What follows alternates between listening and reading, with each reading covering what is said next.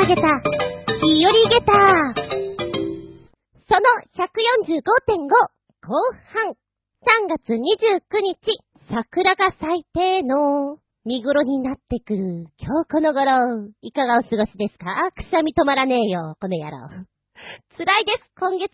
もうなんかね、笑顔で、竹中直人のように怒りまくってる今日この頃です。恒例の夜桜見に行かなきゃな。うん。だんだん暖かくなってきたじゃん？でも私にしたら、花粉が結構きついので、家に帰ってきてすぐに除菌なんですよ。え、除菌イコールお風呂ってことね？で、まあ、ご飯とか食べて、その状態でいると、眠くなるわけですよ。なぜかしらうちのにゃんこは、私とベタベタするのを嫌がりまして、一緒に寝てくれないんです。ただ、こたつのところで転がって寝ていると、一緒に寝てくれる。あの、男の子の猫なんかは、私の、こう、腹の上に乗って寝てくれるんですよ。こたつでならば。だから、良くないなぁと思いながらこたつでうたた寝をする。そうするとニャンズが集まってくれるから。そんなことをしていたら、湯ざめをしいの、起きた時の、あ、喉が痛いかも。の、や、やっちゃったーやっちゃった自分。それが数日前の、私？なんか今年3回目ぐらいかな、これやるの。いけねえいけねえと思いながらも、ついついニャンズと一緒に寝たいから、猫愛。これもすべて猫愛なの。そんなアホなことをやって、だいたいいつも寝るのが、3時半、4時近く？はい、どれだけこたつんとこで寝てるんでしょうか？秘密でーす。誰にも言えません。ってな感じでしばしお付き合いください。お相手は私、東急ニャンズに行ってきた、愛病家は、バカになるから気をつけろ、あつみじゅん。どうぞ、よろしくお願いします。この番組は、ジョアヘオ .com のご協力へて放送しております。えー、以前から私が猫好きということで、例えば、猫の肉球の香りのするハンドクリームだったり、ニャンメンという猫の、いや、普通のラーメンなんだよ。普通のラーメンなんだけど見た目が可愛らしいラーメンだったりとか、そういった類のものを、イベントとして4月10日だったかな東急ハンズ。いやいやいや、今の時期は東急ニャンズということでイベントを打ち出してやっていますのが新宿の東急ハンズさんなんですよ。行ってきたらですね、あれもこれもこれもあれも欲しいって、ほんとバカになっちゃった。なっちゃったからね。はまだ1回しか見ていないのに、もう7000円ぐらい買ってる私って。うんとね、1日の稼ぎ分ぐらいは、ポーンといっちゃったね。もう、私の小人さんが、すべて、ダメだこりゃって、怒りや長介さんになっちゃうぐらいですよ。誰も止められない。我慢するよ。我慢するけど、これとこれはどうしても欲しいみたいなね。例えば、バンドエイド。680円ぐらいだったかなほら、大人になるとさ、そんなに怪我しないじゃんバンドエイド使わないじゃんいらないんだよね。だけどすごく可愛いの。名誉の負傷とかスヤンコの絵でいっぱい書いてあって、可愛いんですよ。だけどね、それはね、我慢した。大人だから。いや、それ我慢 私の中では我慢した。バンドエイドがね、ひどいんです。30枚で680円だって全部絵柄が違うんですよ。ほら、コンプリートしたいじゃんそう思うと厳しいよね。あと、スタンプ。もうね、ひどい。スタンプの種類が多くて、もう喉から手が出るほど欲しかったね。我慢した。今回はな。まとりあえず、今日はこのぐらいにしてやるかってだいぶ買ってやったんだけども。いやー、ちょっとね、厳しいよ、あそこ。盛り上がっちゃう。もうね、お商売として上手だよね。犬や猫っていうペットのグッズを扱うもの、上手。本当に、すぐ払いたくなっちゃうから。興味ある方行ってみてください。見てるだけでも本当に楽しいです。うん。で、それとはまた別にね、えー、今日、あの、いつもお昼休みに、にゃんこが近くにいるので、働いてる場所の近くをうろうろしてるんですよ。で、ふらーっと行った、その時にですね、写真展をやってたのね。あれ？こんなとこ写真展やってたかな？ってパッと見たら、猫が見えたの。あれ？猫じゃん。で、パッと見たら書いてあったのが、新見恵子写真展、マルタの猫って書いてあってね、やややっと思って、あの、サクッと入ってみたらですね、まあ、素晴らしい。そんなに広い空間ではないんだけれども、ところ狭しとお写真飾られていて、なんか全体的にね、茶色系の猫が多いんですよ。おーほーほーと思って。なんだかよくわかんないけど猫に釣られて入ったんで、あ、なるほど、マルタ島に行った時に撮られた写真なんだ。へえー。いや、なんか、ここすごいなうじゃうじゃいるな新見恵子さんもいらっしゃってお話を直に伺うことができるので、やはり、この時はね、なんてお話を聞けるの楽しいじゃないですか。で、お昼休み1時間しかないけど、なんか楽しくなっちゃってさ、マルタ島にはもう何十回も行っていて、で、みんなね、島の人たちがよく知っていて、釣りをする人たちも、もうにゃんこのために釣りをしている、なんていう話を聞いていてさ、素敵、行きたい、マルタってどこなんて思いながら、言えなかったよ、その時はマルタってどこですかとは言えなかったんだけど、後で調べようと思いながら、いいなぁ。でもやっぱり行くのは12時間ぐらいはかかるからとても大変だというのね。まあ、12時間っていうあたりから、だいたいあの辺かななんて思いながら、ふんふんふんって話を聞いていたんですよ。で、ちょうどね、お写真の中で、おじちゃんが釣りをしている足元ににゃんこがいて、ちょっとカメラ目線なんですよ、このにゃんこが。うーん、いいモデルちゃんだななんて話を聞いていたら、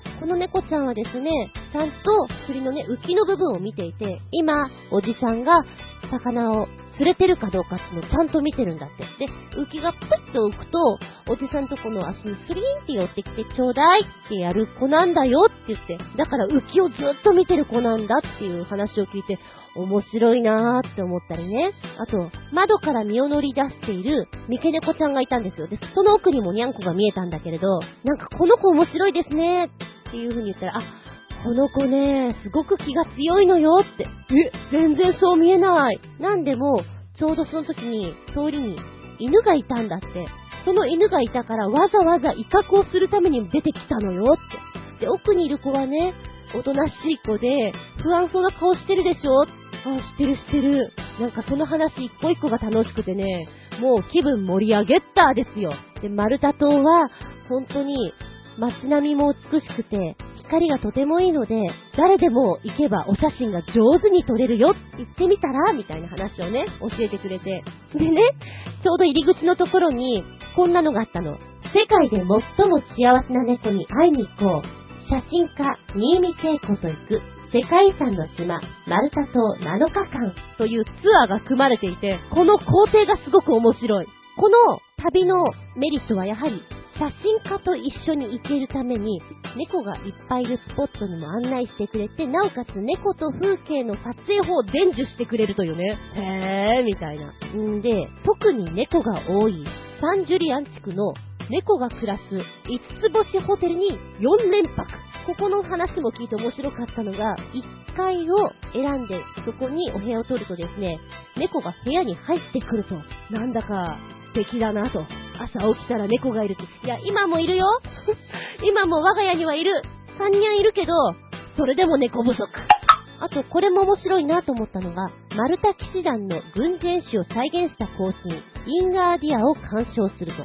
で、えー、やはりマルタ島というと皆さんのボランティアから成り立つところがあるというところで、はぐれた猫が生涯を過ごす猫の聖地、キャットサンクチュアリに訪問し交流。その際にキャットフードを購入し、寄付させていただきますというのがあるそうで。あ、なるほどね。そういうのは、このマルタ島のニャンコたちにとってとてもいいやり方なんだろうな、いいツアーなんだろうなと思う。で、この工程がですね、3日目午前、ホテル周辺で猫を探して散策。で、午後は、マルタ島内の観光で、えー、騎士団長の宮殿入場とかがあるんですね。その後に、米印、猫を探します。あ、そ、そうか、猫探さないとな、みたいな。4日目、今度は、ゴゾ島に行きます。島でのんびり暮らす猫を探しながら、リゾート地を巡る。うんなんかね、常に基本はやっぱり猫を探そうっていう感じなんだなっていうのが面白い。あ、5日目が先ほど言った、インガーディア鑑賞。それから、青の洞門入場なんていうのがありますね。ここ行ってみたいんだよね。そして午後、待ってましたスリーシティーズの一つであります、ビットリオーザの石畳の細い路地裏を散策。路地裏で暮らす猫を探します。基本的には毎日猫と触れ合うようなこうスケジュールになっていて、お値段も素晴らしいお値段になってます。いくらぐらいだと思いますか？7日間、マルタ島、5つ星ホテル、おいくら万円だ？このツアーの工程見ていたら、すごく気分盛り上げた。ですよ。うん。お値段見たら、気分盛り下げた？いくらでしょうか？正解は、番組、ラストでーす。ちなみにこちらの写真展のスケジュールなんですが、4月14日までやってます。10時30分から18時。最終日は15時までということで、休館は日曜日、入場は無料になってます。そうそう、新宿だからね、東急ニャンズと合わせて行ってみたらどうかにゃ気分盛り上げたー下駄5つリンゴン、リンゴンリンゴン。メッセージタイム。はい、最初のお便り、コージアットワークさん。タイトル外猫の日々、お邪魔しますらっしゃい。4月22日から写真展の DM が出来上がってきました。今回は本気出さないとまずい内容です。あ、かっこ。あ、今まで本気出してなかったわけではなくてですね、いや、あのー、その、えっと、かっこ閉じる。新作で見せ方も変えます。いえ、変えてるはずです。変えてるといいな。では、おー、なんか、お取り込み中な感じがバシバシきますね。そうですか、4月22日って言ったら、もう1ヶ月切ってますもんね。はい、こちら、えー、DM の写真つけてくれてます。えー、っと、外猫の日々。4月22日金曜日から5月1日日曜日。4月25日はお休みです。時間は12時から19時。最終日は18時ということですね。今回のタイトルは、外猫の日々ということで、4人のカメラマンが、お外で一生懸命生きてる猫たちの姿を捉えております。たくましくもあり、のんびりしていて、のほほんでありという、そんな猫たちの姿をご覧くださいということですね。場所は、ギャラリー、キヤでございます。ねなんか新しい見せ方とかもやるみたいなこと今書いてあるじゃないですか。おー、新しい演出方法を取り入れるということですね。それは楽しみです。もうしばらくのんびりできないね。ちょうど春先ってあったかくなってくるからさ、本当にいい表情でゴロンとなってたりする姿が微笑ましかったりしますもんね。なおかつ、桜の時期、桜とにゃんこの一緒に撮りたいと思ったら、やっぱりそんなに時期がなかったりしますもんね。頑張れ。頑張って走り回れ。むしろ、エクササイズだと思って。そうだね。もうこのまんま突っ走って、体壊さないように言ってくれたまえ。ありがとうございます。行きたいと思います。こちらの方のハガキ、私の方のブログにも付けさせていただきますんで、よろしくどうぞ。はい。では、新潟県のひなそこよっぴーくんのお便りです。鳥残し分よりメッセージ。最新のギネス公認。世界一長い自転車らしいね。で、もっと長い自転車が開発されたが、なんか失敗しちゃった記事です。まあ、そのうち更新されちゃうんでしょうね。はい、ポチッと押すと、来たよタイトル。笑っちゃうほど長い世界最長の自転車おーおーうーん、なんかすごいの乗っちゃってる。世界一長いと言われて、どのぐらい長いものをあなたは想像できますか？自転車ですよ。超びっくりと曲げただって本当に長いんですもの。ロングロンガーロンゲストみたいなね。えー、っと、この度、ギネス記録に登録されたのは、117フィート、かっこ36メーターの世界最長自転車。もはや写真に全部が映らないです。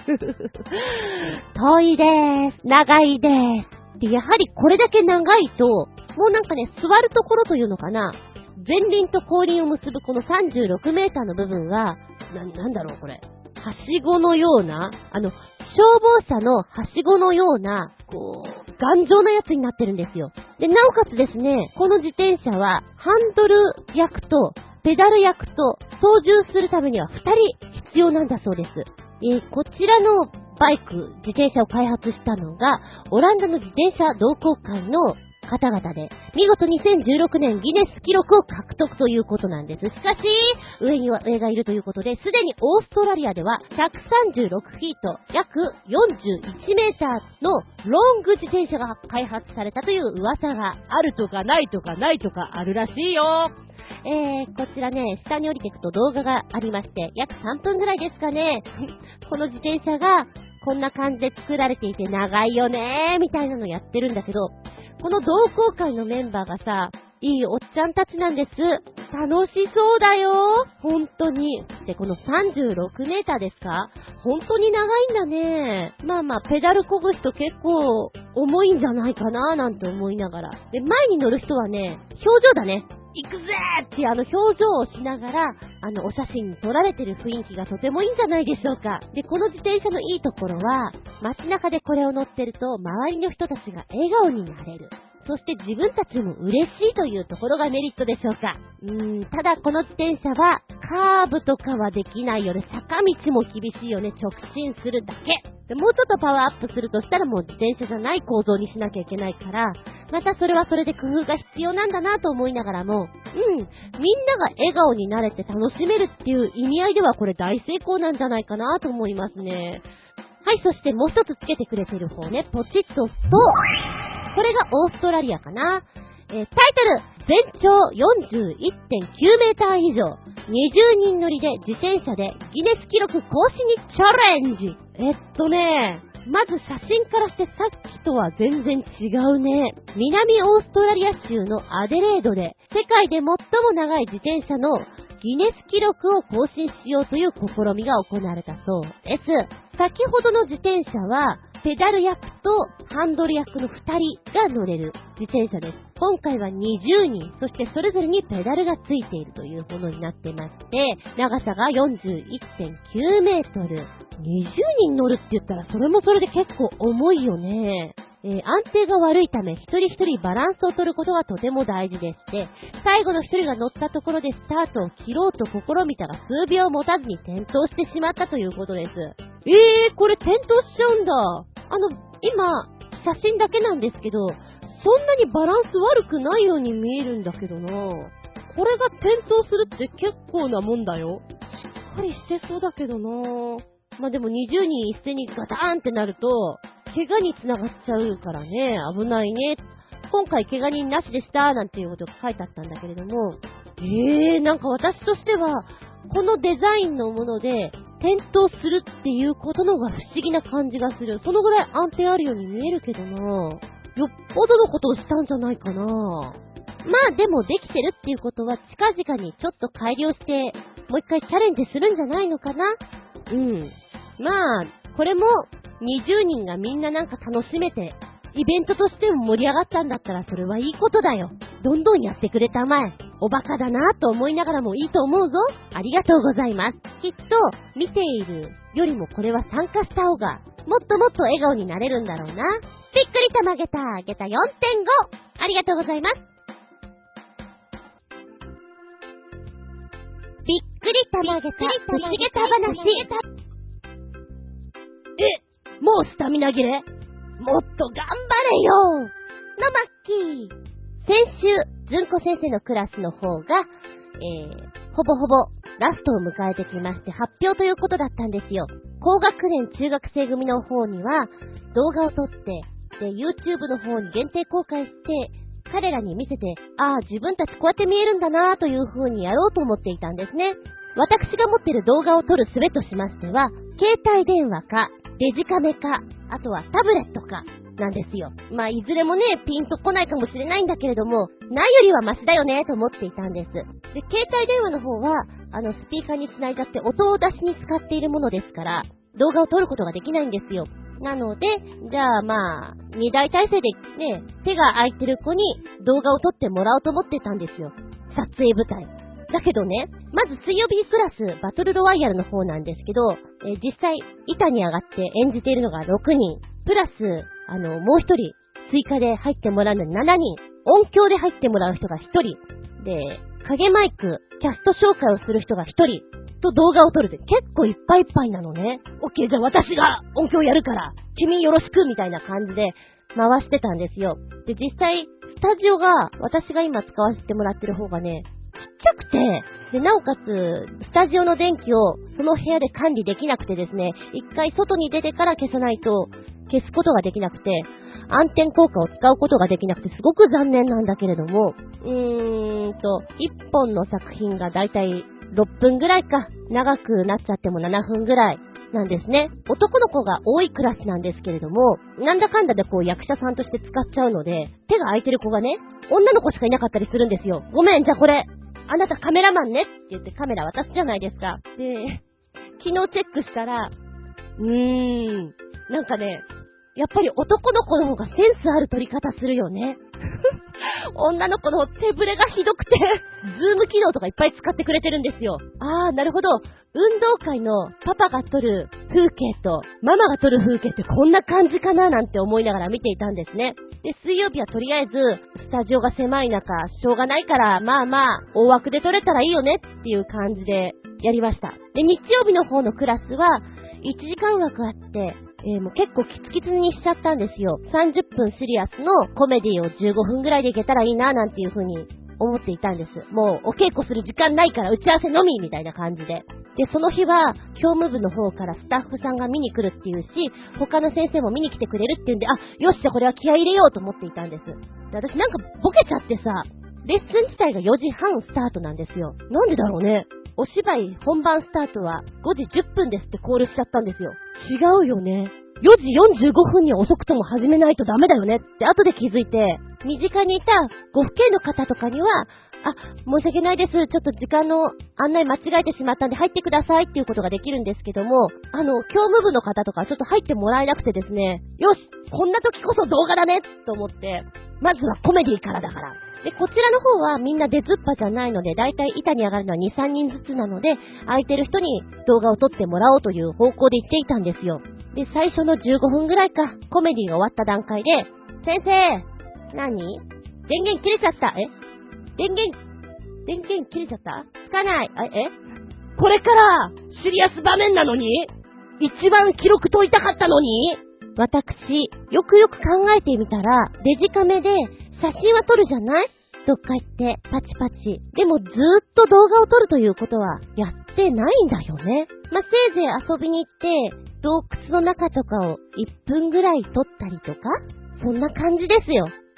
10分、20分ずっと回し続けるっていうことをしたことがないので、こんなに早くバッテリーが切れると思わなくて、愕然としました。で、もう一つ、タブレットの方も持っていたんだけど、人手がいなかった時に立てかけて置いといたんですよ。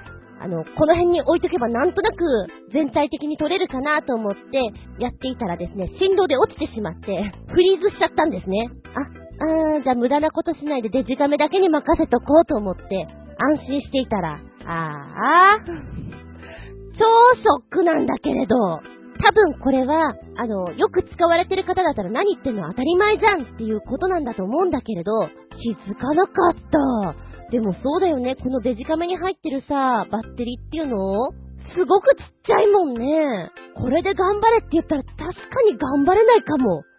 でもなんつうの？もう少し頑張ってほしかったな。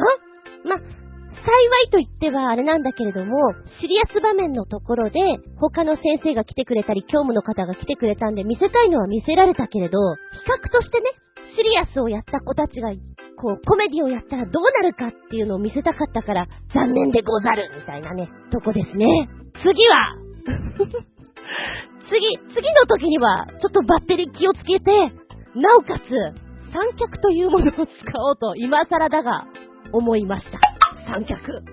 手が疲れない。手ぶれなし。素晴らしいアイテムじゃないか。なぜ使わなかったか。ずんこ先生、今頃気づいちゃった。プチゲッター。でした。わー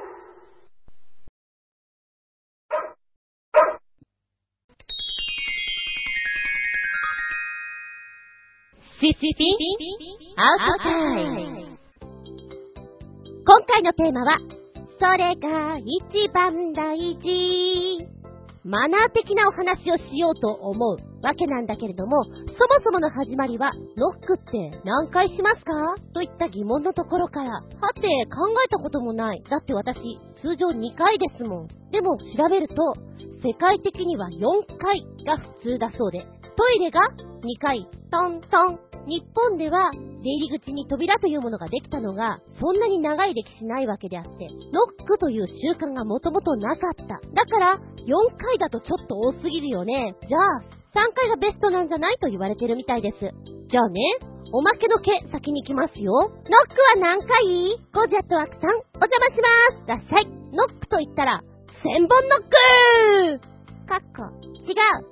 なんでかはわかりませんが、私の習慣は3回ノック、トントントンと早く軽めに叩いて、反応がなければドンと1回追加というのがパターンのようです。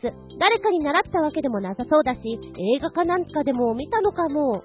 そうそう、ノックじゃないけど、田舎のお店なんかで開いてるのに人がいないとき、ずんこさんはどんな風に声をかけてますか？私は平凡に、こんにちはとかですが、何かインパクトのある声のかけ方ってありますか？では、インパクトがあるって言ったら、頼もう頼もう違いますかね？誰かおらぬか 私は悪いことしてないけど、すみませんですね。だいたいすみません。なんで謝ってんだろうね。でも昔からそうかな。私が子供の時には、インターホンがあってもインターホンを鳴らすということがほぼほぼなくて、家の前で人の名前を呼んで要件を伝えるみたいなのが多かったかな。まあ大体、あーそーぼーですけどね。中学に入ってぐらいじゃないかな、インターホンを押すっていうのは。あの、インターホンを押しても鳴らない家も結構あったしね。ああ、そうそう。何度か行ってるお家とかで、こう、インターホンのとこにカメラがついているのが分かってるお家なんかは、わざとカメラから避けていて、で、こう、ピンポーン鳴らして、はいって声がした後に、ニョキッとこう、カメラにフレームインする感じで、サザエでございますとか言って、遊ぶことはありますね。はい、話がそれましたけど、ノックは3回ですかじゃあもう一丁、おまけの毛を先にやっております。ノックは何回新潟県のひなたこよっぴーくん。そういえば昔、関西のテレビ番組に、ノックは無用という横山ノックと上岡龍太郎が司会の番組があったよね。20年以上やってて噂には聞いてたけど、新潟の放送局ではやってなかったんで見たことはないんだけどさ、かっこ笑い。洋画の放題で、ノックは無用って映画もあるけど、見たいとも思わないな、かっこさらに笑い。おー、関西テレビ。ノックから広げてくれてますね。ありがとうございます。横山ノックさんと上岡龍太郎さん司会の番組。へえ、関西テレビか。ちょっとこっちでも見てないからわからないな20年以上って言ったら結構長いことやってたんだね。へえ。見てないけど、でも、ノックというところからリンクして出てくるってことは結構頭にこびりついてんですね。すごいや。ちなみに私、ノックは無用というのは、コメディ映画かなって勝手に思って今見ていたら、違いますね。全然コメディじゃなかったですね。えー、1952年のアメリカサスペンス映画ということで、おっと、私の好きなマリリン・モンロー出てるんだ。知らなかった。ちょっとなんかあの、怖そうな感じよ。マリリン・モンローが、あの、精神に異常をきたしている役なんですよ。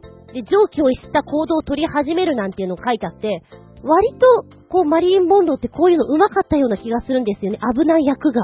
だから、おー、サスペンス的にはいいんじゃないって思いながらね、機会があったら見てみようかななんて思ってます。気がつかなかった、こういうのがあるとは。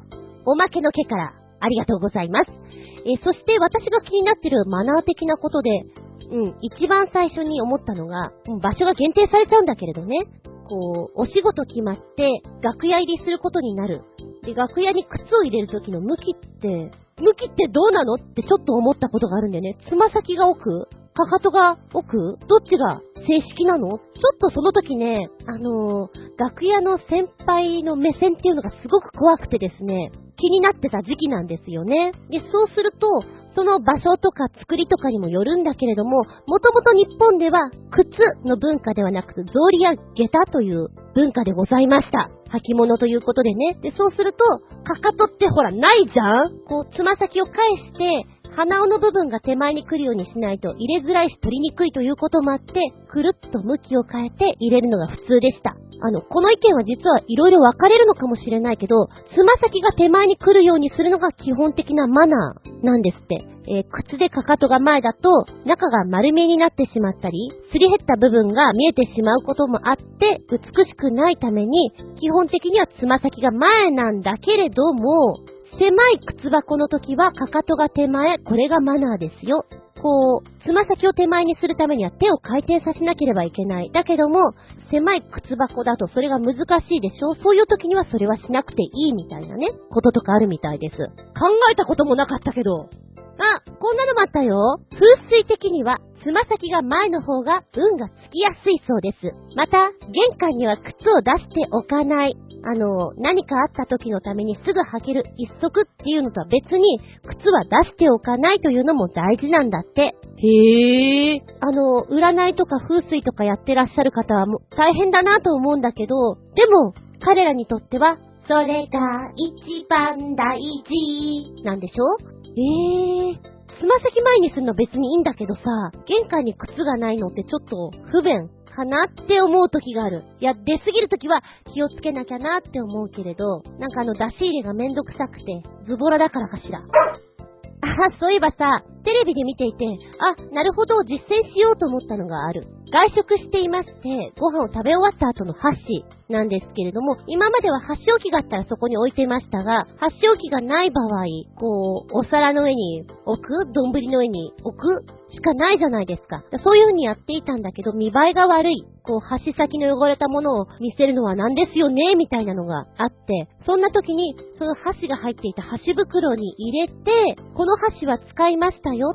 使用済みですよっていう合図のために、えー、箸袋の先を折り曲げて置いとくっていうのがマナーとしてありますよっていうのを見て、お、これはなんか美しいなと思ったの。だからそれは外にいる時にはやるようにしている。私の中では外食した時には、それが一番大事って思ってる。あの、箸使うの下手なので 先っぽの方だけ使って、綺麗に食べられる方いるじゃないですか私そういう人じゃないので、なんか、お見苦しくて申し訳ないって感じです。あ、食事で言うと、いつもどっちかなーと思っていたのが、蓋のついてるワンモノとか、茶碗蒸しとか、蓋ってどうするの？って今見たらね、えー、正解は食べ終わった後、元のように蓋をしましょう。それが一番大事。なんですって。えー、決して裏返して蓋をしたりしないように。やべえ、これやってた。なんか知んないけどやってた。なんでこれをしちゃいけないかっていうと、もともと日本の食器っていうのは、器などね、結構ちゃんとしたものを使っているものが多いでしょ？その蓋が傷つけられてしまうこともあるということで、マナー違反になってしまうそうなんです。蓋がついてる食器が複数ある場合も重ねたりしないでくださいということですね。えー、あと、蓋以外に食べ終わったお皿を重ねて置いとく人もいます。こう、お店の人が持ってきやすいようにということなんでしょうけれども、これも実はお行儀が悪いというマナー違反になってししまうそうです。うーん、そうなんだ。和のお食事どころなんかでは、最初に出された時のようにして置くのが一番のマナーだということを覚えておけばいいみたいですね。私ね、お皿も結構重ねていました。飲食店での仕事も結構やっていたので、最終的にこう、コマコマしたものが重なってると絶対便利なんですよ。だからそれはやっていたんだけれども、これもケースバイケースだと思います。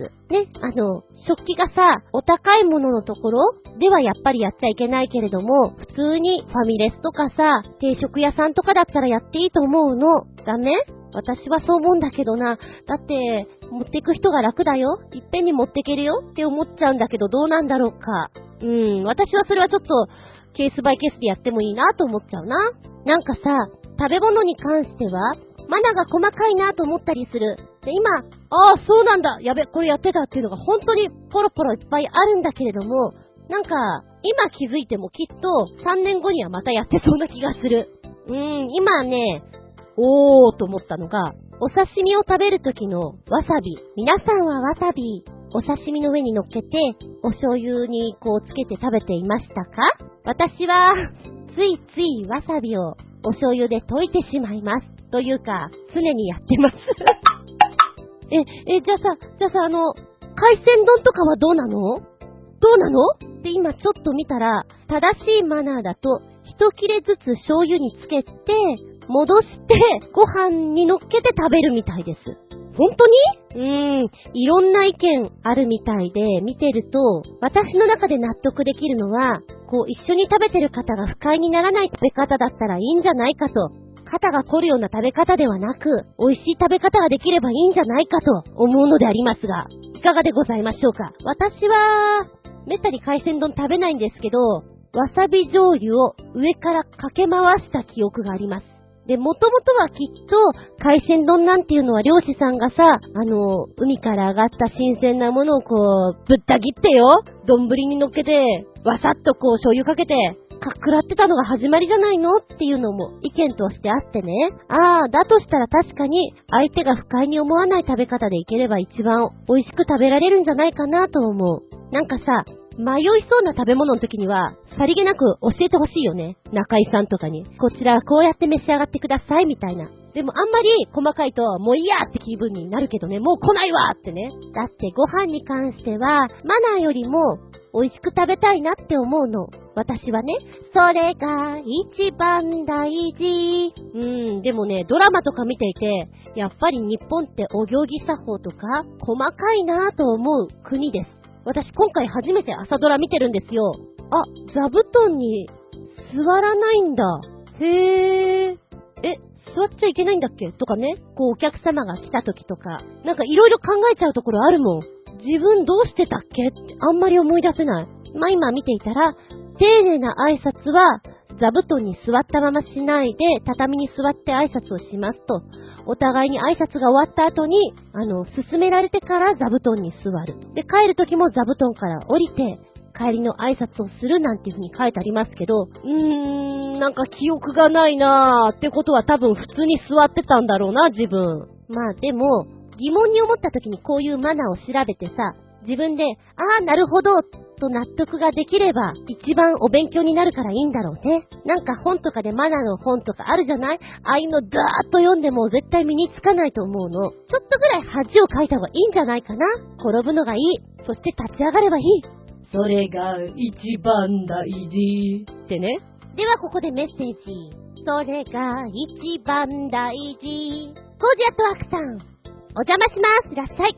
新年度が始まる4月に2つのイベントで写真を展示することになりました。一つ目は地下鉄の若松川田駅近くのカフェで猫グッズの作家、パティシエ、カフェオーナーの特製料理プレートとコラボする企画、猫ベジ。二つ目は高円寺のギャラリーでの写真の4人展、外猫の日々。他にも今年の展覧会参加が決まり始めているのですが、ここで問題が一つ。これだけ露出機会が増えるということは、そろそろ新作中心の発表に切り替える必要があり、新しい自分のテーマをどこへ持っていくのかを決めなければいけないということです。もちろん、展覧会ごとに特色を出すのはいいのですが、私の作品という意味で、共通のもの。一番大事にするものは何かというものは結構ヘビーな問題です。でもまあ、眉の間にシワを寄せて考えていても始まりません。とりあえず体、動かしとくかな。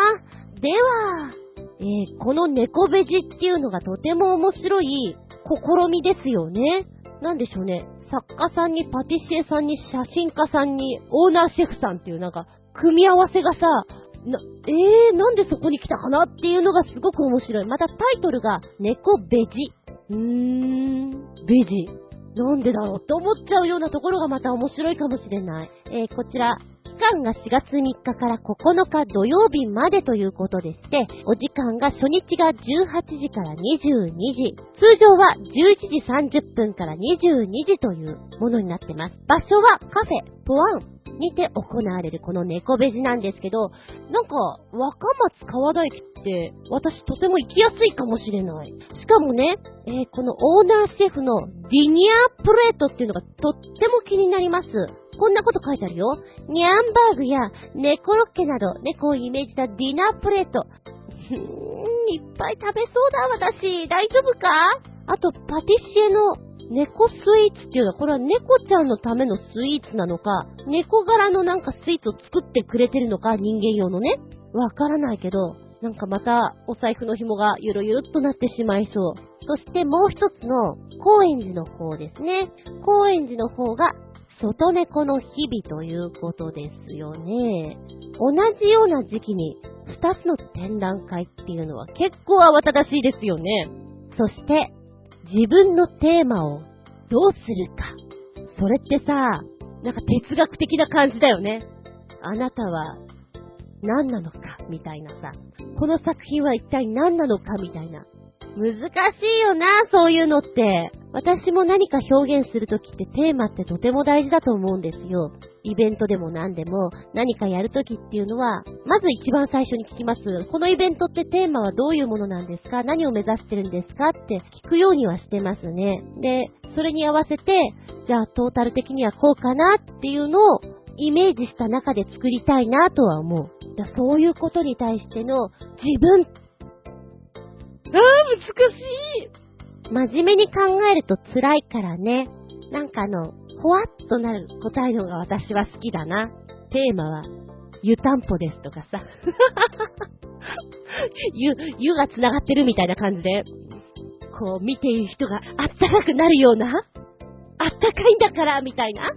おいらは真面目に考えるのが苦手なので、こう、おちゃらけーって、そっちで全然大丈夫な人なんだけど、あの、気真面目な人っていうのかな、っかり考えたい人は、もうこのテーマだけで本当に、1週間、2週間も軽く眠れなくなると思うね。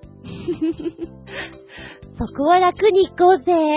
次にお会いした時に目の下にクマがあったら、おー、おーって思ってあげるからね。はい。体動かして、ちゃんと寝て、ちゃんと食べて、歯磨けよ。うーん。さっきの自分の見せ方、自分のテーマは、みたいな。今が、生みの苦しみですね。陣痛は続くね。頑張って。産むのは苦しい。育てるのも苦しいかも。でもそれってきっと楽しいことなんだよ。やりがいやりがい。ありがとうございます。続いてのメッセージは、新潟県のひなとこよっぴーくん。それが一番大事。人によってテーマの受け取り方、答え方なんて全く違うんだよ。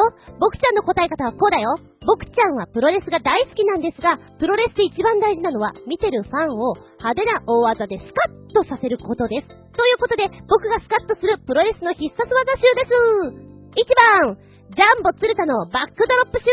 2つ目、殺人バックドロップといえば、後藤達俊の高角度のバックドロップでしょう。三つ目、ゲイリー・オブライトの強烈なスープレックスシュー。四つ目、現在の IWGP ヘビー級チャンピオンといえば、オカダ・カズチカですが、オカダの必殺技というよりは、フィニッシュホールドといえば、レインメーカーだよね。えー、一発目のジャンボ鶴田バックドロップ集、これ43連発です。ゴトーン、ガトーン、ゴトーンってすっごいよ。なんかでもね、何回も見てると、お、これ綺麗に決まったなとか見えて面白い。確かにちょっと、スカッとするのかも。二つ目の後藤達彦さんの方のバックドロップも43連発なんですが、高角度って書いてあるじゃん。どんなのかなと思って見てると、あ、そういうことなのかと。一瞬で見ていて、こう、持ち上げた時、なんか、ちょっと、キープするような感じがあるんだなと思っていたら、そっからグンって上に上がって落ちるじゃない？なんかブリッジの体勢がしっかりしてるっていうかさ、あ、高いところから落としてるんだっていうのがよく見えてますね。なんかこの技さ、これだけの体格の人、結構な重さだと思うんだけど、それをこう、何？持ち上げてドーンって後ろにひっくり返してるわけじゃん。すごいよね、これね。いや、今更なんだろうけど。さすがに、プロレスの好きなうちのお姉ちゃんにはこれはかけられたことはありません。えっと、ゲイリー・オブライトの強烈なスープレックス集。スープレックス。このね、V 見ていて、なんかいろんなことをされてるから、そもそもスープレックスってどれなのかなってまずおばちゃん思ったの。よくやっぱりわからなくて、スープレックスって検索かけて、ああ、こういうことえ、あ、え、あ、うん。ごめんね。バックドロップとスープレックスって大きな違いは何なの？で、なんかそんな感じ ごめん、そのぐらいよくわからなくて、低い体勢から後ろにひっくり返してるなとは思うんだけど、具体的には大きな違い何なのかなって、そう思ったわけなんですよ。えー、ゲイリ・オブライトさんなんかあの、コロンとした体型が印象的です。ちょっと熊さんみたいで可愛らしいと思ってしまいました。そして4つ目の、フィニッシュフォールドという言えばレインメーカーだよね。なんのこっちゃと思ったんだけど、見ていたらあれでしょ？最後のカウントを取る前の相手を引き起こして、なんかこう、くるくるくるってやって、首んとこパッカーンってやって倒して、ホールドすること？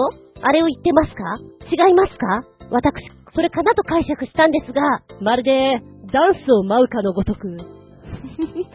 可憐な動きでございますね。くるんってされた後にその後首カツンってくるからさ、結構苦しいんじゃないかなと思って。へえ、いろんな動きあるんだねと思っていた。私の、こう、プロレスの意識としては筋肉マンなんで、ごめんね。筋肉マンがアニメだってのは知ってるよ。だけど筋肉マンなんで、うん、うん、なるほどと思って見ました。ありがとうございます。そう、これが新潟県のひなちょこよっぴくんの、それが一番大事なんだね。おう、でもう一つつけてくれてるのね。新潟県のひなちょこよっぴくん、それが一番大事。新潟県のアイドルグループって結構あるんだけど、やっぱり一番大事な存在なのは NGT48 だね。だって可愛い子がいっぱいいるんだもん。ということで、NGT48 の初の CD 化されたオリジナル曲、MAX トキ315号フルミュージックビデオ、雪景色がとっても綺麗だとタイアップ CM。はい、MAX トキ315号。可愛い曲ですね。なんだかこれを見ていると、修学旅行に行きたくなります。ええ。もうおばちゃんですけど。そんなことを思いながら見ちゃいました。うん。なんか正統派アイドルグループっていう感じの、変に弾けすぎていないところがいいなと思った。可愛らしいですね。えー、CM の方、こちらは合わせて旅行にも行きたくなるしね。うまい作り方だなと思っております。雪景色が生えてさ、なんか女の子たちが飛び跳ねてるっていいね。元気でさ。そう思って見てました。なんでしょう。こう、地域活性化っていうことで、みんなで盛り上げるっていう意味合いで、本当に AKB48 からスタートして、地域地域でとっても活性化して盛り上がって、いいものになってますよね。うん。やっぱ多いですもんね、ちびっ子とかで。アイドルになりたいって。で、やっぱりさ、いろんなメンバーがいる中で自分ではこうなりたいんだよねってこう、気に入った子を見つけられる？で、ファンだったら推しメンっていうの？を見つけられる楽しさ、育てる楽しさっていうのがあるんだろうなっていうのは、うまいなって思っております。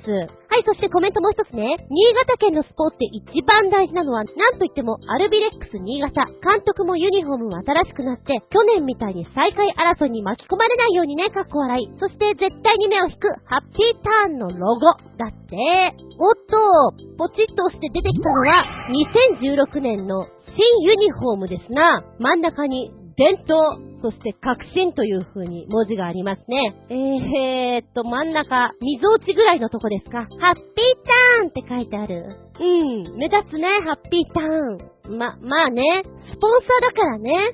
亀田製菓さん。うーん、うん、でも、ハッピーターンだからね。まあ、お茶目な感じはしますよね。ええ、ハッピーターン美味しいし、大好きです。うん、でもなかったらもっとかっこいいかな。そんな感じがしてならない。今なんかさ、ユニフォームとかもどんどんやっぱり変わっていくじゃないですか。野球とかもパッとつけて、昔だったら、あ、どこどこだなってすぐわかるんだけど、もうユニフォーム変わりすぎてしまって、私のこの記憶の中にあるチームと一致しないんですよね。しばらく考えますもん。どこ？これどこ？って。あーって結構納得するのは後ですよ。うん。そういう意味で、あんまり変わりすぎちゃうと、ファンは辛いかもしれない。え、試合に関しては、何とも言えないので、頑張れね、地域一丸となって、応援しようじゃないかって感じなんでしょうが。再開争いに巻き込まれないようにねって書いてある。毎回こう再開争いしてるところってあるじゃないですか。なんかちょっと気の毒すぎて逆に応援したくなるところもある。そういうチームもね、なんかそれがカラーなのかなって思ったりなんかして。そっか。これを見てると、やっぱり地域愛、それを感じますな。それが一番大事ってとこでしょうかメッセージありがとうございます。マナー云々に関しては、恥ずかしい思いをする前に、なんとなくお勉強するのもありだし、一回転んでから身につけようぜっていう人もいるだろう。あんまりガッチガチにならない程度にね、苦しくなっちゃうから。日本はお行儀とか作法にちょっとうるさい国かもしれない。がしかし、やっぱり知っとくと、ちょっと、えへんって気分になれるかもしれない。そのぐらいの気持ちで、それが一番大事を見つけてみたらどうだろうか。ありがとうございます。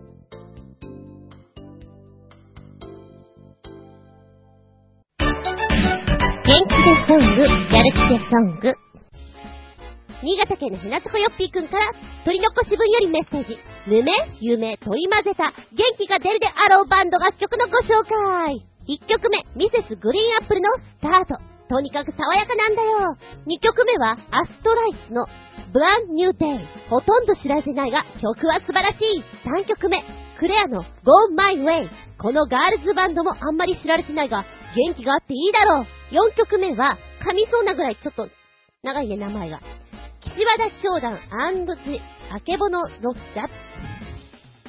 もう一度。岸和田教団寺、あけぼしロケッツのゲート。それは暁のように、歌詞が泣かせる。元気出さないわけにはいかないだろう。一曲目のミセスグリーンアップル、スタート。爽やかって書いてあるじゃない？本当にそうなの。えーとね、音が楽しげに、ポンポンポンポン飛び跳ねてる感じなんですよ。よく使われてるフレーズが、タタタタタタタタタこのフレーズをよく織り交ぜてるのね。だから耳の中にスーッと入ってくるから、すごくね、ポップな感じっていうのかな。本当に楽しくなってくる曲なんじゃないかなと思います。で、これ、ドラムが女性なんですね。わあ、ドラムってやっぱりちょっと男性のイメージがあるから、このメンバーの中で女性がやってるのが不思議だなと思いました。で、ボーカルの方がですね、優しい歌い方なの、王子様みたいなの、王子様の格好似合いそうな雰囲気っていうのかな。あと、擬音のね、使い方がとっても面白いです。えー、学祭とかで、こうさ、みんなで準備しながらワクワクしてくる気持ちってあるじゃないですか。そういう時に、心の中の BGM っていう感じで、流したいなっていう曲だなと思いました。本当に楽しい曲です。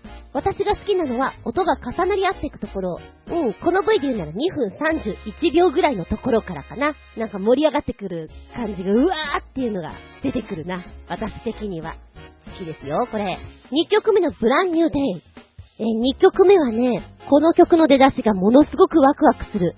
何かを思い出しそうな気がするんだよね。思い出せないんだけどさ。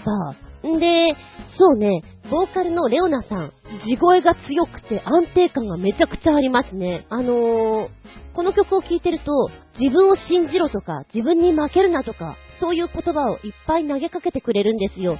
だから、ああ、元気でソングって思いながらね、元気な女の子に元気に歌ってもらえたら、倍元気がもらえる中曲だなと思いながら聴いておりました。えーっと、レオナさんのマイクの持ち方が面白いな。コードをこう一緒に持つんだ。ああ、まあコード邪魔だからね、なんて思いながら、こう、バンド系の人って、マイクの持ち方特徴ある方多いじゃないですか。めちゃくちゃ気になりました。はい。自分を盛り上げたい時に聴いてみたらどうかな？そんな曲。勝負の時とかね。3曲目。クレアの Go My Way。元気だなぁ。本当に元気があっていいだろっていうのがぴったりです。番最初に思ったのが、コマーシャル、コカ・コーラを思い出しましたね。弾け飛ぶ炭酸のようなシュワシュワっとしたエネルギーがあるなと思って、もうまさにこれコマーシャルで使ってくださいよって思いました。ボーカルお顔きれい。なんだろうな。ちょっとベニー系とか思い出しちゃった。うん。制服姿の JK が、こう、二人組で踊ってるっていうシーンがやっぱり浮かんじゃいますもんね。いいです、これ。はい、4曲目。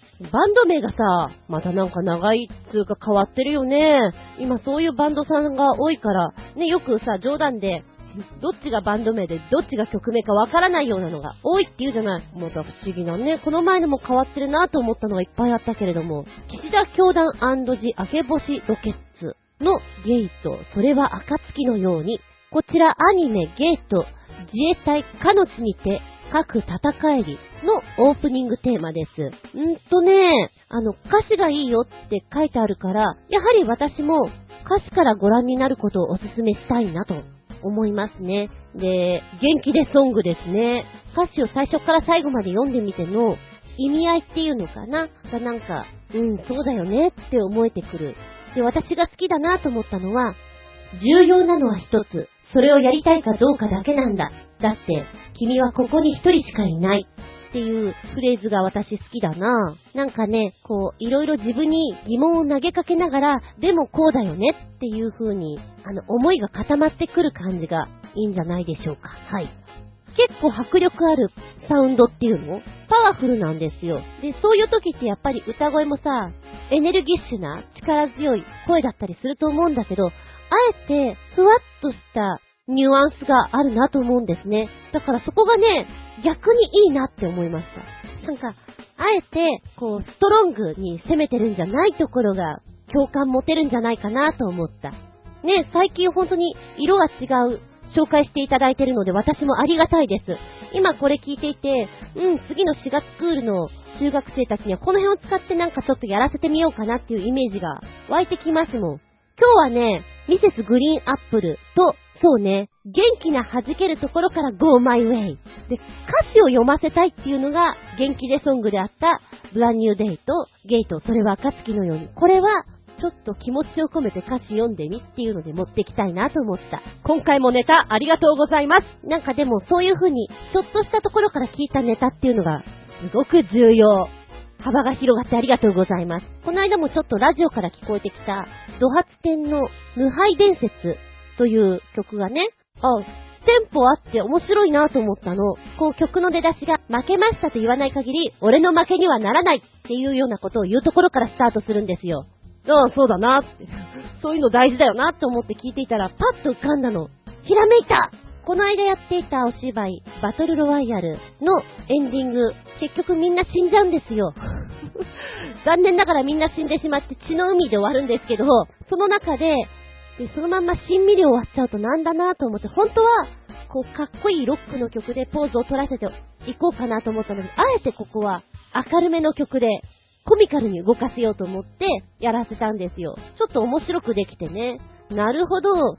曲もぴったり合うものじゃない逆の路線から攻めるのもありだなと。自分勉強してみたりして。えー、えー、皆さんから教えていただいてる曲は貯金箱にどんどんと入れてますよ。ありがとうございます。元気でソング、やる気でソング、元気出た出た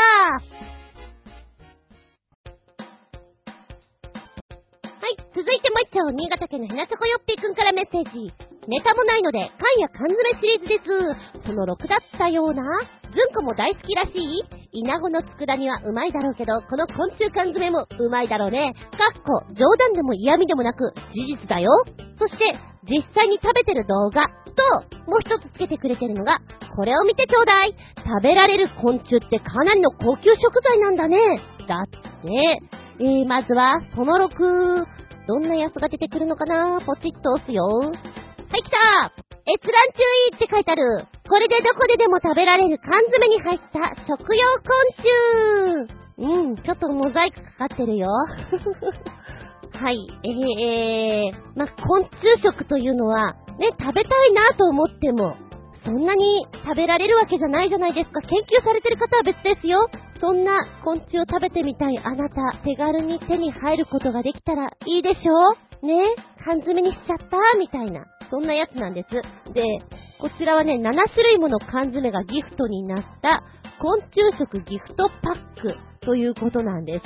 ギフトパックということなので、誰にあげればいいんでしょうか？というふうに書いてあるんですよ。で、この下に、まあ、実際、これ英語圏での商品なのかな？英語でのコメントが書いてあって、まあ、日本語に訳すとこんな風に書いてあるよっていうことが載っててね。あなんかこの商品を作った人はなかなか私好みの人だなって思いますね。面白い。こんなこと書いたんだよ。ギフトパックということなのです。昆虫が好きなあなたの好きな人に昆虫が嫌いなあなたの嫌いな人に、昆虫が嫌いなあなたの好きな人に、昆虫が好きなあなたの嫌いな人にギフトしてみようみたいなことが書いてあって、いいんじゃんと思った。で缶詰の中はですね、あの、やはり、虫というのをしっかり出した方が面白いだろうということなんでしょうか？えー、出てきました。これは刺されたくないやつですね。えー、っと。ウケるなえー、気になる昆虫の種類は？ということで、まずは、塩漬けのジョー・ウィーバーアリー。やだー。グリーンだよ、ちょっと色がね。えー、続いてが、ベーコンチーズ味のバッタ。ベーコンとチーズで炒めちゃったのかな？おほー、来た次次はね、あ、どっちだろうな？あの、羽とかさ、触覚とか足とかがあると虫っぽいじゃん。それが嫌だっていう人と、ちょっとこの子は分かれるんじゃないかなと思った。え、続いてが、バーベキュー味の、うんうん、ここまでは OK。竹虫？芋虫？もぞっとしてるやつね。うー、だんだんちょっとすごくなってきた。そして続いてが、サワークリームオニオン味の、えー、えー、これ食べちゃうの？ふん転がし。彼らが転がしてるのは、ふんです。一生懸命ふんを転がします。20年、30年ぐらい前？ちょっとその風貌というか、彼らが一生懸命えっちらおちらこの糞を転がすところがコミカルで可愛らしいということで、結構テレビに出てた印象があります。これ食べちゃうか結構背中とかガチガチしてない？うーうー えー、続いてが、日本の皆さん、わさび好きですか？好きですよね。あなたたちのために作ったわさび味のヨーロッパ家コオロギ。うわー、なんか筋張ってそう、うわー。でもわさびだからツーンとくるよ。そうですか。えー、続いてが、海苔味のアーマーテールサソリ。もうなんか、そろそろ麻痺してくるよねっていうレベルだと思います。さらに続くが、チリペーストにつけた巨大、え？何これ？あーあー、う、う、あー。言っていいかな？いいともえっと、これめちゃくちゃ気を使って書いてあるな。えー、チリペーストにつけた巨大ウォーターバーグ。ウォーターバッグとは、水性の茶羽ゴキ。ふふ。です。コックローチね。そんなに大きくないけど茶色いやつな。あれのことウォーターバッグって言うんだ。へえ。まああの、チリペーストにつけてあるから、味はこう、ね、ピリ辛。でも巨大だからこう食べ応えあるのかな？ふーん。すごいな、こいつは。えー、これお値段いくらぐらいかとかは書いてないんだけど、今のこの7つが入ってるのを、どれかを食べなきゃいけないって言われたらさ、えー、イナゴって可愛かったよね、そう言われたら。えー、いや、これ困ったなぁどれかって言われたら、きっと、番組的には、やっぱりね、ウォーターバックさん行ってもらった方が面白いじゃないですか。あとは、サソリ？でもやっぱ、美味しいと言われてるのは、いや、竹虫とかなんじゃんよく言われてるから。見た目はあれなんだけど、味的にはこう、いい感じにいけそうな気が、うわ、すっごいな、このラインナップ。強いな。どしっときた。はい、これの動画ね、あの、缶詰食べてるところ、約2分ぐらいなんですけど、面白いよ。これを見てる限りには、サソリはそこそこ美味しいみたいな印象を受けましたね。えー、で、うん、グラスホッパー？バッタちゃんのあたりは、なんかやばそうな感じがする。で、やっぱり竹虫は、あのー、見た感じもそんなに変じゃないかな。えー、アリちゃん。アリちゃんはやばそう。なんかの、うん。なんか上って感じがし。なんか一番見てて上って感じがしたのはアリちゃんかな。で、あの、食感がすごい音が、ポリポリポリポリ、ザリザリザリみたいなのが結構してくるから、お口の中はすごいんだろうなと思った。一人の方がね、It's a mouth is party みたいなこと言ってんのよ。だから口の中はパーティーだぜぐらいなこと言ってんだろうなと思って、面白いですよ、これは。いや、すごい。びっくりたまゲッターゲタイツリンゴ盛り上げた。はい、そして、昆虫食のね、結構高級食材なんだねって言ってつけてくれた方のサイトを見ると、そうだね、昆虫食というので、まあじゃあ、その辺から取ってくればいいんじゃない？山とかに行ってって考えるかもしれないけど、まあそれもありなのかもしれないけど、ちゃんと、ちゃんと処理されたものの方が良くないですか？ということで、売られているのがありますよね。で、別に昆虫食べなくてもいいじゃない。他にも食べるものあるんだからっていう発想はまあ、日本人だからだと思うんですけど、肉とか魚とか手に入らない国とかもいっぱいあるじゃないですか。まあ、日本はね、食が豊かだからそういう発想になると思うんですけれども、やはり食べ物がない時なんかは昆虫なんかを食べるしかなかったりっていうことあると思うんですよ。今現在でもアジアやアフリカ、南北アメリカなんか多くの国では昆虫食っていうのは普通に食べられてたりするわけですから、見た目はあれですけどね、栄養価は高いよと。ほとんどの虫は高タンパクで、ビタミン、ミネラルもしっかり持っている。で、コレステロールを減らすリノレン酸を含む虫もいれば、生活習慣病を予防することも改善することもできる。オレイン酸を含む虫なんかもいまして、様々な昆虫から多くの栄養を摂取することができると。でよく寄生虫や毒を心配するお問い合わせというのがあるみたいなんですけども、心配いらないということなんですね。要は、種類の選別、調理方法、保存方法などによって、普通に魚介類、肉類とかと同じような扱いをすることができますよということなんです。で、その辺で取る虫と違って安心に食べることができるよということで、まあまあまあ、いかがですか？このお値段ですけど、という、今、虫ちゃんたちのラインナップがね、えー、エビとか、貝とかのように並んでるんですけど、面白いなぁ。こんな値段なんだっていう興味の目で見ていただけたら気持ち悪い怖いにならないんじゃないかなと思う。まずはね、カメムシ。私は見たことないんだけど結構ポピュラーなんでしょ？カメムシ 5g でおいくらだ？場所によってはもう、ザクザク取れたりするでしょ？あの子たちおいくらだ？カメムシ 5g で1180円。あら、いいお値段。ですよね。へえ。他には、ゲンゴロやコガネムシも今出てるんですけど、うん、だいたい同じぐらいの値段ですね。おこれすごいな。幼虫ミックス 15g。なんかいろんなのが入ってんだ。これが1180円。基本1180円だね。おー。タガメ。タガメって結構手強いよね。よく芸人さんがさ、虫食べなきゃいけないような時に、タガメって結構強敵な場所に出てくるよね。この子たちは2匹で1380円かな。でかいなぁ。あ、サソリってちょっとお高いんだね。サソリは、そんなに大きくない子で1980円。あ、これ面白いね。スペシャルセットっていうのがあります。このスペシャルセットで、まあまあワンセット入ってるね。サソリもいれば、タガメもいれば、そんなのが、にょろっといる。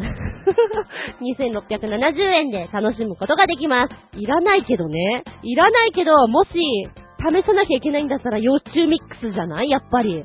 味が一番染み込みそうっていうか、わからなくなりそう。で、え、わー、缶詰もある。缶詰は、極東サソリの缶詰、黒アリの、黒アリ？何味？黒アリってあの辺にいるやつだよね。うー、5グラム。結構集めるの大変かも。ごまみたいな感じジャリジャリしてそうだよね。1480円。タランチュラ。ほら、ちょっともそっとしたクモちゃんあの、毛深い子 ?1980 円。なんか缶詰開けてこれが入ってたらなんか泣いちゃうかもしれないなっていうレベルじゃないかな。あと、粉末があるの。この粉末何に使うの？ラーメンとかにかけんのかな？粉末カイコでしょ？粉末コオロギに粉末殿様バッタ。へぇ粉末タイプは1480円。いつどのようにして使うかわからないけれども、買えるんだ。いらないけど。そういや、昆虫キャンディっていうの流行ったよね。どっかのテーマパークとかイベントとかに行くとこの子たち売ってたイメージがあります。売り切れだ。富士急ハイランドとかで売ってたかな ?1 本300円ぐらいで。で、最後につけてくれたのが、これ。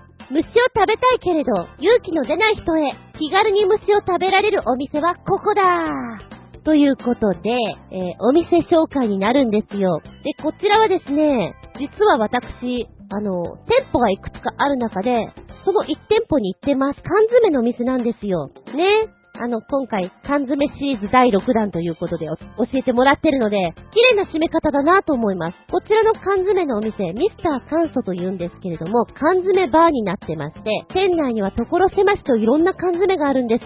この缶詰の中には実は実は実は、イナゴーとかハチノコとかあったりするわけなんですよ。ポンテギーとかね。で、ビールと一緒に、カクテルと一緒にいただきましょうみたいな感じでそうですね。えー、昆虫食の入門編ということでいかがですか？なんて書いてあるんですけれども、そうだな。佃煮系になっちゃうと、もう味がはっきり入ってしまってるので、あんまり本当に蒸し感がないので、食べた私から言うとね、エビですよ、あれは。蜂の子は食べたことないけど、まあまあ、あの、濃いアミノ酸が特徴的で、食感が楽しく、蜂の子はプチプチとした食感が楽しく、濃いアミノ酸がいいということらしいですね。なんかあの、このプチプチ感が実は嫌だったりするんじゃないかなとか思いつつも、でも私もね、確かこの缶詰バーに行った時に盛り上がった気がする。虫あるよ、あはは、食べない、あはは、とか言って。スルーしてましたけどね。次行ったとしてもスルーすると思いますまあ、このね、ミスターカンソに関しては、缶詰いろんなのあるので、あん時食べたの、トとかじゃないかな。臭かった気がする。うん、うん、うん。なんかあの、あんまり冒険しすぎると良くないなと思ったので、そこそこの缶詰を食べた方がいいなという印象があります。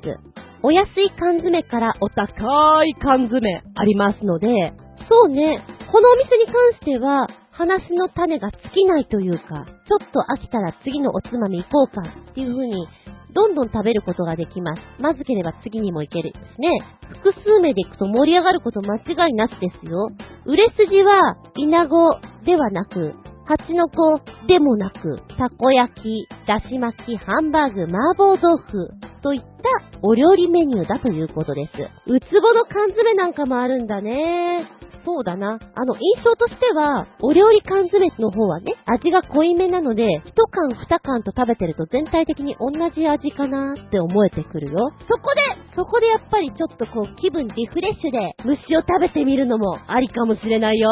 今ね、ミスターカンスの店舗一覧見たら、すごい増えてるんだけど何これちょっとびっくりたまげた。私が行ったのは何年前だろうか。うちの近所にもできてる。びっくりたまげた。あなたの家の近くにもあるかもよ。残念新潟はまだないみたいだね。じゃあ、メールで、新潟にも早く作ってください。で、出してみようかえー、そしてもう一店舗ご紹介入ってますね。あの、缶詰じゃなくて実際こう、お料理されてるものがいいなという方は、桜木町にありますジビエ料理のお店、珍獣屋。こちらでは、唐揚げの虫を食べることができますということで、あのー、うん。まあ、閲覧注意な感じがするな、これ。こう、大皿に5種類の虫がドーンとドーンドーンと乗っていて、唐揚げだからね、テカテカしていてさ、なんつうの？蒸し感たっぷり？きっと、こう、かじった時のバリッガリッゴリッゴリっていうのは、すごく味わえるんじゃないかな？と、ゲンゴロの唐揚げとかあったりしてね。なんかね、食べた人の意見では歯ごたえのあるポップコーンという感じですと。少し殻が硬いけど噛めば噛むほど味が出てきて良いおつまみですって。あの、飲んでるとさ、気分も高揚してくるじゃん？なんかもうわかんなくなってくるよね。え、続いてが黄金虫の唐揚げ。ゲンゴロよりは柔らかくてポップコーンにやっぱり近いと。で、あのー小さいので、こう食べる時の勇気が、ね、あの、そんなにかからないっていうか、いけるんじゃないかなって書いてある。何全体的にはポップコーンなのかな？じゃあポップコーン食べようかっていう気にもなるけどね。ここは盛り上げどころなんでしょう。コオロギの唐揚げに関しては、やはりちょっと足とかが気になるかもしれないんですが、そうですね、イナゴが食べられれば全然余裕でいけますということなんで、私は絶対いけるだろうなと思います。で、意見としましては、いろんな味付けとかあると思うけれども、揚げて塩味で食べるのが一番美味しいんじゃないって書いてあるね。そうなんだ。おー、次の殿様バッタはちょっと色が、色とさ、でかいじゃん？足の曲がったところと、節々のテケテケテケテケってなんかこう、毛深い感じで出てるのが、リアルにわかるんだよね。これが嫌だなぁあと、うわ、なんか、これはちょっと、えー、うん、だよ。なんかあの、ま魚みたい、うーん、なんだろうね、柔らかそうな分、ちょっとへこたれそうな気がする。でも、イメージとしては、川エビの唐揚げと似ていますと。虫？と思うと怖いかもしれないけど、川エビだと思ったらいけるよと。そっか。あー、そんな気もしなくもないけど、どうしても見ちゃうとね。そして一番怖いなと思うのはやはり、タガメの唐揚げじゃないでしょうか。これ、洋梨の香り高いと評判のタガメなんだそうですが、外側の殻というのはやはり硬いので、中をほじくるように食べますって、これが怖いんだよね。中をほじるスプーンとかでフォークとかでそれともこう歯でガシガシやるの？もう怖い、えー、だけど、実際癖はないそうです。で、魚っぽい肉質も感じられて、食べた人は大抵は美味しいと、昆虫食の王様という風に言われるぐらいだそうです。そうか。なるほど。ね、ジビエ専門ということで、ダチョウ、ワニ、ラクダ、カンガルーとか、なんかもう、いろんなものをごっちゃ混ぜに食べることができるお店なんだろうね。もうこういう店行ったら、はしゃいで食べるしかないよね。ほうほうほうほう。珍獣屋さんね。横浜に行ったら、おしゃれな中華ではなく、洋食ではなく、あえて、あえてそこはジビエに行ってみたらどうだろうか。いや、私は行かないが、行ったらどうだろうか。そんなあなたは変わり者。いや、ありがとうございます。ネタすごく面白い。ちなみにこれさ、あの、今のレポートをしてくれた方は、細井彩さんという方で女性なんですよね。勇気ある。細井彩。猫をめでることと虫を食べることが趣味。すごい。ちょっとブログとか興味持っちゃう。ありがとうございます。面白かったです。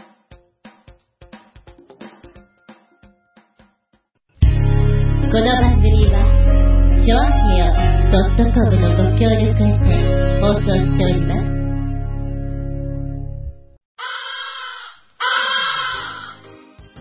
そろそろおしまいの時間ですよ。やっと終わりに向かっております。もう少しお付き合いくださいね。では次回は4月12日、入学式も入社式も終わって、そして始業式も始まっての4月ですな。はい、そんな中のテーマは、なんか、4月っぽいもの期待してる？残念でした。そうは問屋がおろしません。テーマは、あえてそこを外しまくっての、ノリ、でいこうと思う。なになになになになにそれ？なんだかそういうツッコミが聞こえてくるよ。うん、そうだろうなと思う。ノリということで、いっちゃん最初に何浮かびます？あの黒いやつそれとも、ペタッとしたやつ？音符マークがいっぱい飛んじゃうようなやつ？他には何があるかしら？まあ、今、ザクッと見ると私3つに話が広がるなぁと思いながらも、私は最初に黒い方の海苔を浮かべました。あなたは？あの黒いのもいいよね？うまいね？いろんな食べ方あると思うけどさ。ええ。あえてこの時期に桜とか、お友達とか、出会いとか、そんなテーマじゃなくて、海苔、お便りは、超平ホームページ、お便りホームから送っていただきますか、パーソナリティブログの方にコメントを残してください。でなければ、私のブログ、ずんこの独り言の方にメールフォーム用意してございますので、こちらご利用ください。でなければ、直前になって、こんなテーマでやるからよろしくねと、テーマ募集かけますので、こちらの方にコメント残しても構いません。直接のメールアドレスもございます。全部小文字で、geta アンダーバー zun アットマーク yahoo.co.jp geta アンダーバー zun アットマーク yahoo.co.jp こちらまでお願いします。あえてノリ、そこはノリ、それで行く。よろしくどうぞ。つうことで、次回は4月12日、日付が変わるその頃に、お相手は私、たまーにお弁当屋さんの海苔弁食べると、超うまく感じるんだよね。揚げたてで。あつみじゅん。見舞い聞く舞い話す舞い、ずんこの話も、もう、おしまいごきげんようドン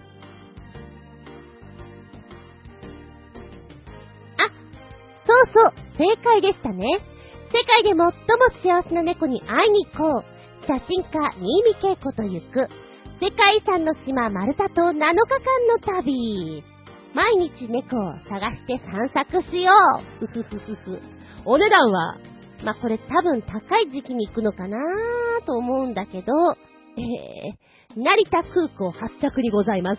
5月18日出発。